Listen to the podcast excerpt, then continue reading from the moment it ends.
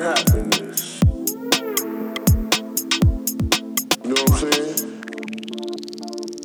Love, peace, and happiness. Yo, check this out.